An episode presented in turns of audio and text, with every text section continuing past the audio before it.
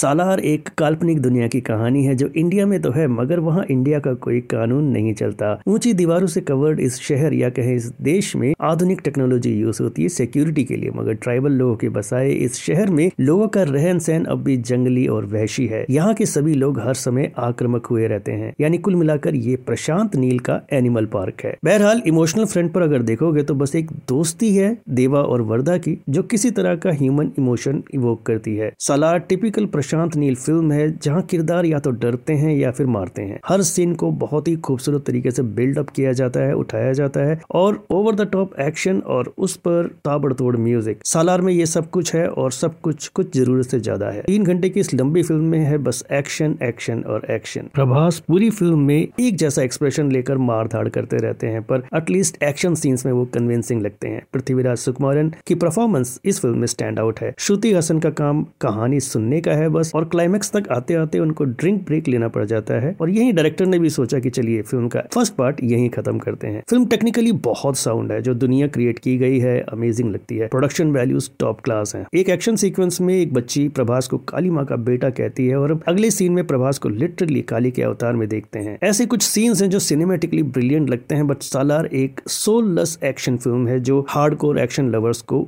अवश्य पसंद आएगी सालार को फिल्म की बात की रेटिंग रहेगी 2.5 स्टार्स की